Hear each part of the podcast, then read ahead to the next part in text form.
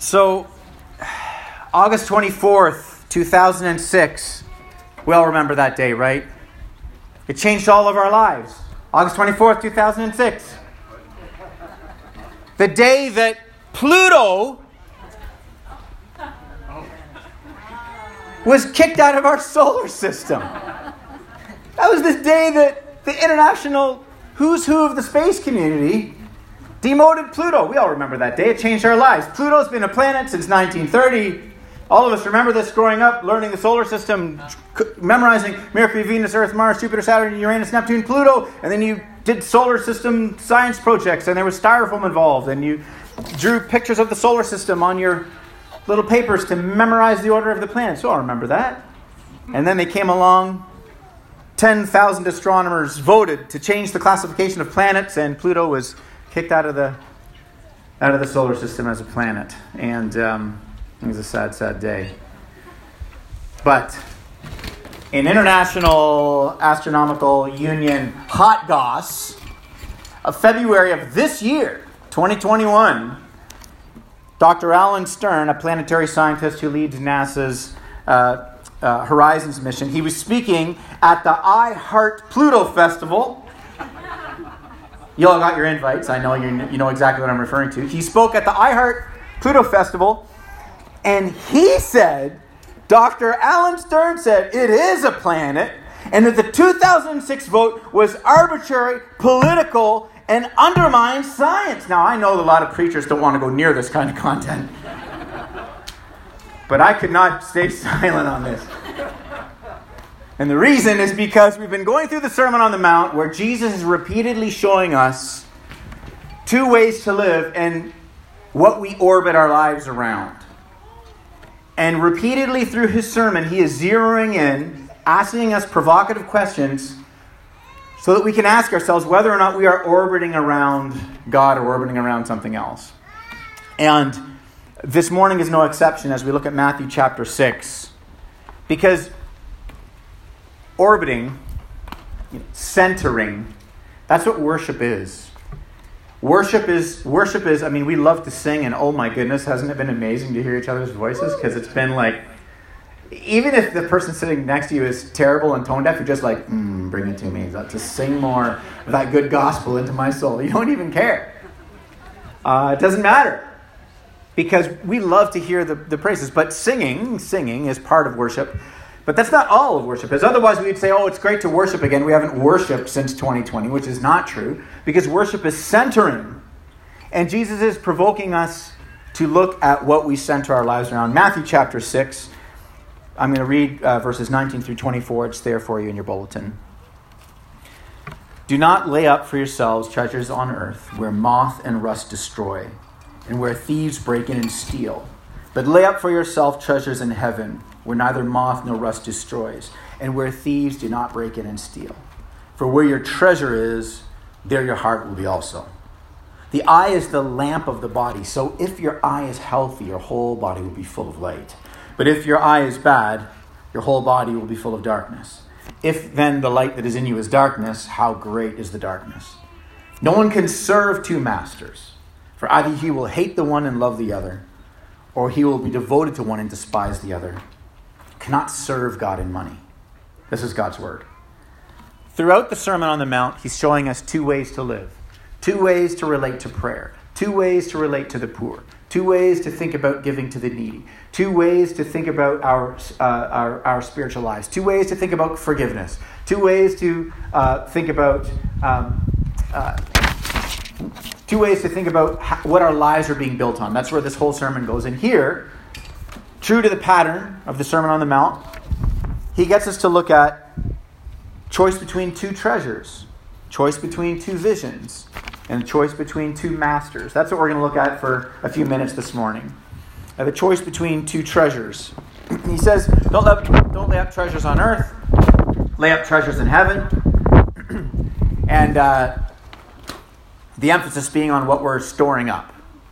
Uh, in the Greek, it kind of reads, it's like a literary play on words. It's like, don't treasure the treasure. Um, and the reason that we're being provoked here is um, not because material and this earth and all the beautiful things that we get to enjoy are bad. Um, you know, if you have, uh, have any friends who are Buddhist, and they, if they are devout Buddhist, I don't mean nominal Buddhist, but I mean, if they're devout Buddhists, then they have a, a real conviction about detachment. And their way of escaping suffering is not to attach to anything. They're like, well, because, you know, when, when, when uh, Buddha sat under the tree and he had his vision after he walked and he saw the poor man, the sick man, the dead man, the uh, you know the lonely man. I, f- I forget how uh, all of the distinctions of that, but he was so deeply moved that one of the conclusions that he came to on the eightfold path to enlightenment was detach. That's the way that you don't feel pain. So detach. So is Jesus really just saying the kind of the same sort of thing? Detach. Don't care about material things. Don't, t- don't care about beauty. Don't care about beautifying your home or your property. Don't care about fashion. Don't care about uh, the, th- the things that are of interest to you. You know, a life of anti materialism looks like all of us basically just having personalities that slowly turn beige. I just realized if your favorite color was beige, I just offended you. I'm so sorry. Um, but th- this is not what he's after. It's not that material is bad. Um, we've got a God who created all things. The material world is good. Our God came and He manifested in Jesus in human flesh because the material world is good and He's going to restore it. The resurrection of Jesus, being physical and bodily and human, is significant because it means that the goal of, uh, of God's gospel in the Bible is the restoration of the material. Well, the problem is, of course, not the material. Uh, Tish Warren is an, uh, an Anglican uh, priest, and she's a, the um, author of, of, just a beautiful book called um, Prayers in the Night that I finished this summer, or earlier this summer. Wow, that was fast. Uh, this spring. And, um, and she said something really beautiful in there. She said, You know, God saw fit that for 30 years, Jesus would make things.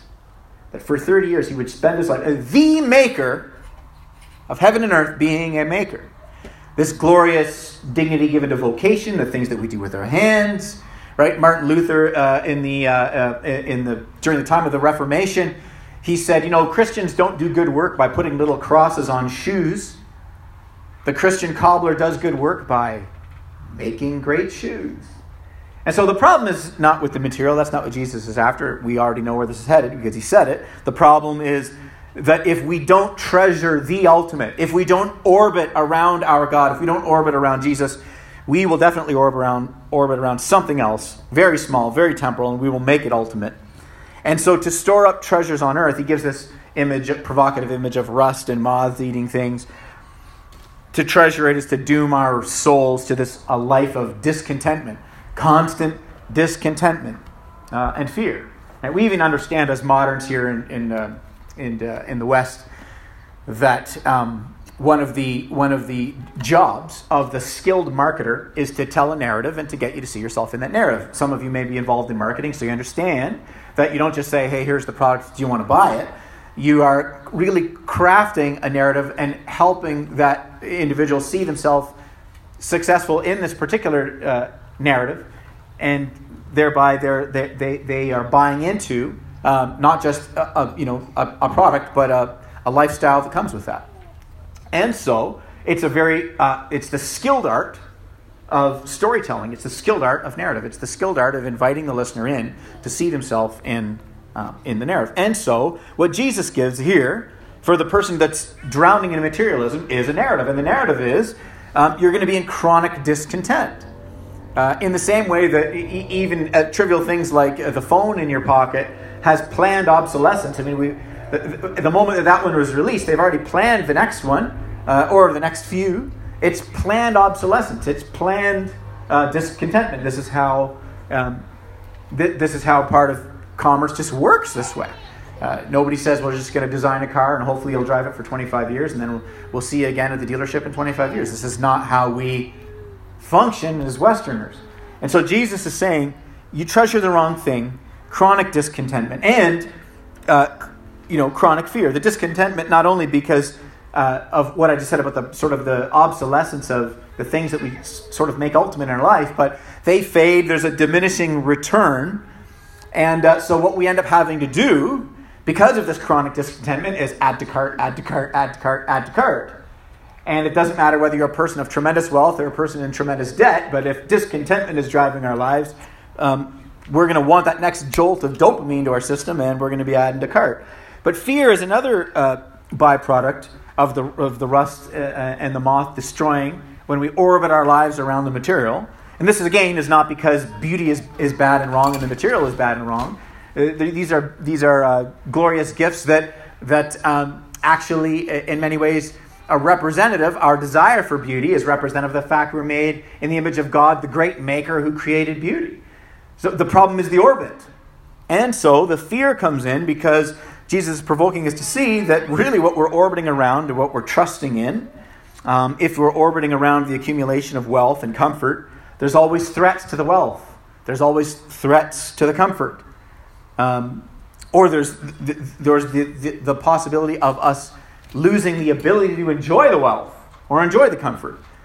I mean, we know people who are trading all of their health to get wealth, and we all know people who would trade all of their wealth to get health. And many of us sitting here, my, my what a catch. Many of us sitting here, myself included, have been on both of those sides of the equations. Killing ourselves to get wealth or being willing to trade whatever wealth we had in order for our physical bodies to have health. And so Jesus is saying, you know, you got to watch watch the orbit and give careful attention to this.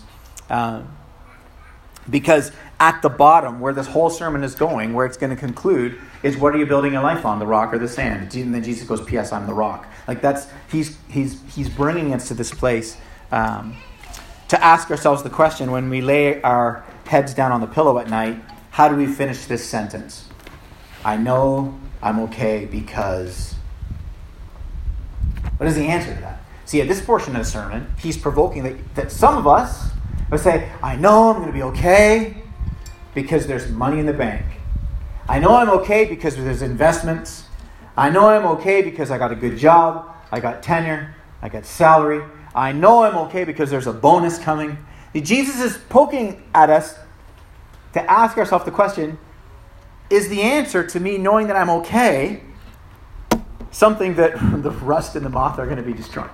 Something that is ultimately not going to be lasting? Or is the answer when you lay your head down on the pillow at night, I know I'm going to be okay because I'm a child of God, because my life is in God's hands. He will care for me. He will provide for me. He will lead me. He will comfort me. He will strengthen me. He will, even if everything burns to the ground, He will resurrect me. My God, my life is in the hands of my God. This is what He's poking at. Treasures on earth contrasted with the treasures in heaven. You know, the Apostle Paul makes use of this wisdom in 1 Timothy chapter 6 where he says, Now godliness with contentment is great gain. It's a beautiful phrase. The godliness with the contentment. That's what Jesus is pointing at. Uh, if we're storing up the treasure, if we're accruing it and building up the wealth for the purpose of feeling like we're safe and secure in this temporal world of ours, um, there's no contentment. And so, it's very tempting at this point, uh, as you read this text, to diagnose ourselves for about five minutes and be like, you know what, um, I don't have this problem because I'm not wealthy. There, problem solved. I could have taken Sunday off. Why am I here in this, in this humid tent hearing about not trusting in wealth when I don't have any wealth? Here's the funny thing about that. Many of us who do not have wealth obsess and orbit around the idea of getting wealth because therein is, the, therein is the, the security of one day when I attain this wealth, everything is going to be okay. When I, when I open up the spreadsheets and I know that I can live from now until you know 95 and I'm to have all the money in the bank that I need, then everything's to be okay. And as soon as all those spreadsheets balance, it's all to be good. And you don't have to have any wealth to orbit around that kind of wayward trust. Now, we know that uh, globally speaking, all of us are incredibly wealthy. I mean, insanely wealthy. I hope you know that. If you don't know that, let me just let you know. There's like a few billion people in the world. If they don't like the temperature, they don't get to like walk over and like turn a dial and get like the climate the way that they want it. You understand? I mean, that, that doesn't even, it doesn't even register on our radar. Uh, you know, some of you have been places like I've been places where it's like, okay, it's time to get water, and it's like a few hours out of your day, right? So I'm not trying to make you feel guilty for what you have. I'm just trying to draw you in to recognize when Jesus preached this, he was not preaching to a hillside of wealthy people.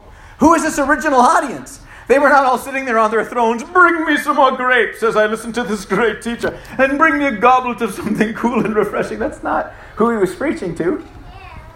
Jesus was preaching about not trusting in wealth to a bunch of people who were probably like, um, are you listening to this guy? That's not how they sounded in Israel, by the way. You getting a load of this guy? This Jesus is telling me not to. They were poor. And yet, Jesus gives these words. So, what we don't want to do is diagnose ourselves in five minutes and say, I don't have a problem with this. Because all of us, at some point, have a problem with this. If you have wealth, if you are wealthy, then you know that the, the, the, the, the, the temptation and the challenge for you is um, tremendous. You know that it's tremendous because the reason why throughout the New Testament money gets talked about more than anything is because it's like the go to for security. It's the go to for the orbit. It's like the go to for this is why I know my life is okay. Because I did the math and we're going to be okay until I can retire. Like that's the go to. So Jesus is constantly going after this and, uh, and, and, and speaking about it. And so if you have wealth, you know how difficult this is. That's why Jesus said it's easier for the camel to go through the eye of the needle than it is for the rich person to enter into the kingdom of God. Because the rich are well insulated, right? And this is, I mean, many of us, uh, globally speaking, are rich, but I mean, even in, in, in, in uh, the context of Western, you know, South, Southwestern Ontario, if we're rich, we are well insulated. Right? We can go through this pandemic and be like, oh, is there a pandemic? I hadn't noticed. Well insulated incredibly insulated. I'm not trying to guilt you for your wealth. I'm provoking you to make sure. Let's all let's all go before God and be like, "Oh Lord, may I not orbit around this wealth? May this not be the reason why I lay my head at bed at night and say everything's going to be okay because of this."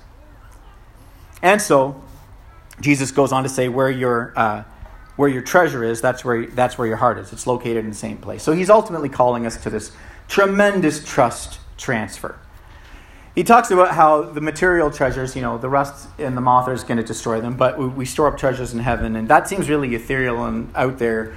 This stuff's going to last for forever. What does that mean? I mean, the good that God does when, when our when our when our hands are, have a loose hold on our money and the things that we use our finances for, you know, we give generously for the work of the gospel. That in a sense, there is an, there is an eternal work there because the lives that are changed as a result of that around the world here in our city. Uh, these are these are uh, these are eternal uh, things, treasures that last for forever. All of the work that God does in you and I, you know, as we learn to not orbit and trust and worship the wealth, and we are free to give it to help uh, those in need. As we're able to do that, the work that God does in us as a result, that treasure is eternal. This beautiful, glorious, ongoing sanctification, and you and I that's eternal, that's never ending. This beautiful picture. For where the treasure is, there the heart will be also. So after he talks about these two treasures, he moves on to talk about the two visions. He says, you know, if your eye is good, if, if your eye is full of light, the whole body's good. If the eye is dark, the whole body's full of darkness. Two visions. Um, the idea of this good eye being generous, being single minded, and, um, and the vision is, you know, how we see, uh, how we see our finances, how we see the material world. Um, being single uh, minded, you know, in worship to Jesus and being generous. Uh, this is the light that comes into our lives. And without it, what Jesus says is, it's not just one part of my life. Oh, we're only talking about finances. That's just one part of my life, Paul. There's lots of parts of my life. And here you are, you're spending a whole sermon talking about this one part of my life. But Jesus said it's not just one part of your life that goes dark. Jesus goes, the eye's dark, and he's the context, the immediate context for the hermeneutic lovers among us the immediate context, he's talking about money. He's like, oh, by the way, while we're talking about money and orbiting around the material, that has an impact on the whole, whole life. The whole life goes dark. Jesus uses this picture of the vision. It's because the way we see people is different, the way we see uh, uh, our, our role in the city is different. I mean, everything's different. The vision, the whole vision is totally different. We end up, you know, kind of miserly, uh, piling up money and toys like squirrels, uh, you know, storing their nuts. And uh, it just becomes like that. In 2014, uh, I had the privilege of being in Ethiopia and uh, one of the guys said something. I'm never going to forget it for the rest of my life. We were just, you know, doing some work in this one area, and uh, he um, and he turned to me and he said, "I just wish people would live simply." And then he points to the situation we're dealing with. He goes, "This is what he said. I just wish some people would live simply, so that other people could simply live." And I just was like, oh man.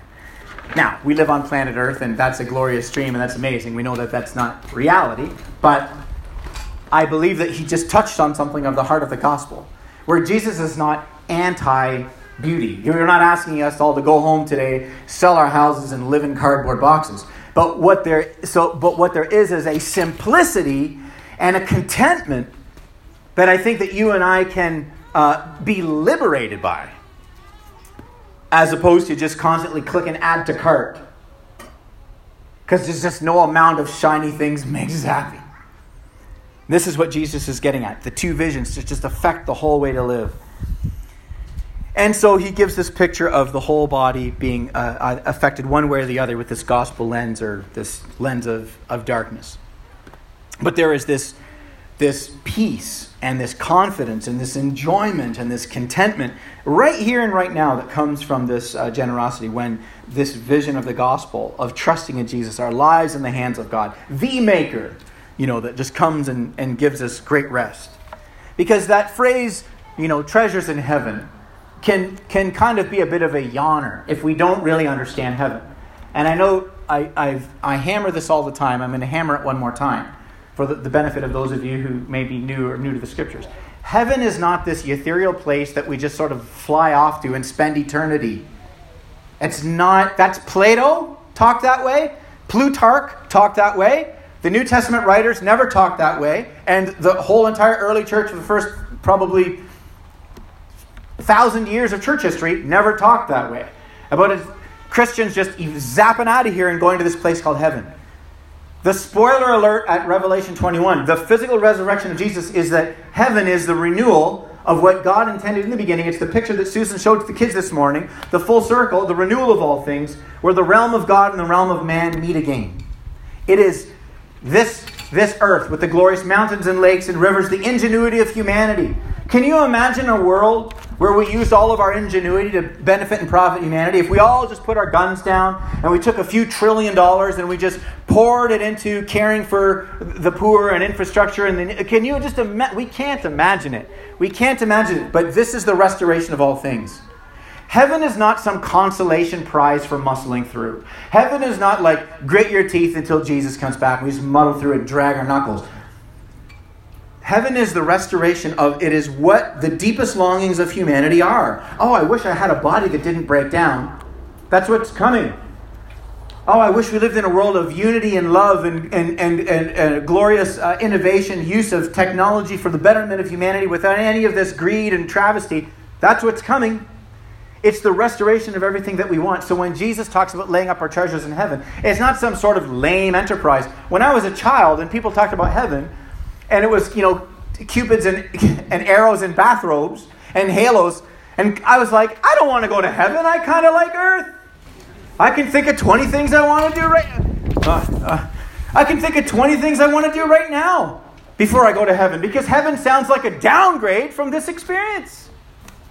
But the good news of the gospel is that it is humanity restored. Jesus is the perfection of humanity. So that's why Jesus is like, you gotta lay your treasures up in heaven. Look, this life isn't all there is. God is, God is hitting a glorious reboot here. And, he's, and even though none of us deserve it, by the grace of Jesus, those of us who are united to him will receive it. Which leads to the final thing the choice between two masters. That's where this whole thing is headed, of course. That's where all Jesus' sermons are headed, of course. It's not really about the money and the material wealth as much as it is using that to get to this. Who's your master? No one can serve two masters. He'll hate one and love the other. And what Jesus is provoking is it's not like having two jobs. Oh, I got this job and I kind of work for this guy and I got this job over here and here. Oh, and I worship Jesus and I come to church on Sundays and so my Sunday morning check box is checked. Check! So I'm serving God and I give money to church and I'm volunteering and I'm involved. All right, Paul talked about uh, possibility of supporting refugees in a, in a really beautiful, deep way. I'm going to get involved in that. So check. I'm going to check that box. But also over here, really what wakes me up in the morning is making sure that my life is secure, making sure that I've got wealth, making sure that really when I wake up in the morning, I'm bored. I got to click add to cart. Jesus is saying it's not like having two jobs. It's having two people who are claiming property over your life. You've got the Lord, the maker, saying, You're mine. And then you've got money and materialism saying, Actually, you're mine. Actually, you belong to me. Actually, all of your waking energy and all of your waking moments is consumed with how to accrue more of me. Because after all, I am your security. Me, the God of mammon. Some translations say mammon. this idea of wealth personified, right? And Jesus goes, It's impossible because they're both laying claim on your life, and you're not serving both of them. It's impossible. So it's really, really provocative, everything that Jesus is pointing at here. And the question is really is Jesus our loving master, or is the pursuit of material security this terrible taskmaster? And I have good news I'm going to close this sermon on because we need some really good news. And before I give that really good news, can I just encourage those of you who are students, those of you who are very young, I mean, you might not even have part time jobs, or maybe you do. I want to encourage you to develop pattern in your life of generosity and giving. If you have these sporadic paychecks where I don't get paid and I have a babysitting job, and I want to encourage you. Your parents are probably already encouraging you to do this. But I want to encourage you when that money comes in, to not look at that money and go, "Oh, thank goodness, I finally have some money," and squirrel it away the reason is because you're going to develop a pattern of participating in trusting and orbiting around the wrong thing. Because the cultural narrative is nobody has enough money. I don't know who the person is in this church that makes the most money, but whoever that person is, according to the culture, you don't have enough money. The conversation is none of us have enough money. The conversation is students are broke. You're broke. Student debt, you're broke. So I want to encourage you when that money comes in, you take some of that money Right? You give it to uh, the church for the work of the preaching of the gospel. You give it to the poor. You make a donation to the poor. You care for uh, those at St. John's Kitchen. You do something with it. Right? You can. We do all those th- things here. You can give it directly to them. But you just take some of it, and as soon as you give it, let that little exercise remind you. Actually, this thing is not my Lord. This is not my Lord. I already have a king, and it's not you. I just want to encourage you. Even those of you who feel like I have no money, I can't do that. Because otherwise, the pattern is going to be orbiting around the last thing. And I close with this the good news. Our King, he left unfathomable wealth and comfort and security and the joy of his divinity. And he came into the poverty of clothing himself in our frail humanity he came and he lived the perfect, loving, and obedient life that you and I are not living. He went to the cross and he died for our sin because you and I have sinned in this exact way. We have orbited around the wrong thing. We have went to bed at night. Everyone in here, starting with this preacher, we've gone to bed at night because something good financially happened and we said, "Oh, thank God, little g God, that money that just came in. Everything's going to be okay because of that." We've all done it. We've all clicked add to cart, not because we needed something new and not because there's something wrong with beauty, but because we're bored and we're discontented. Because our lives are orbiting around the wrong thing. We've all done it. And our Jesus, he went to the cross and he died for you and I. And he paid the price for our sin of orbiting around the wrong thing. He rose again on the third day. He wrote, his resurrection reminds us that humanity will be restored for all of eternity. And uh, may our hearts get gripped by this gospel, because until our hearts are gripped by this gospel, it's going to be very difficult to not orbit around materialism. Jesus Christ, our King, good news, church, he did not store up and heap power for himself. He did not store up comfort for himself. He did not store up wealth for himself. He did not store up prestige for himself. Our King, he emptied himself. And now, united to him, full of his Spirit, may you and I continually trust him, be imitators of, imitators of him, generously empty ourselves. Let's pray.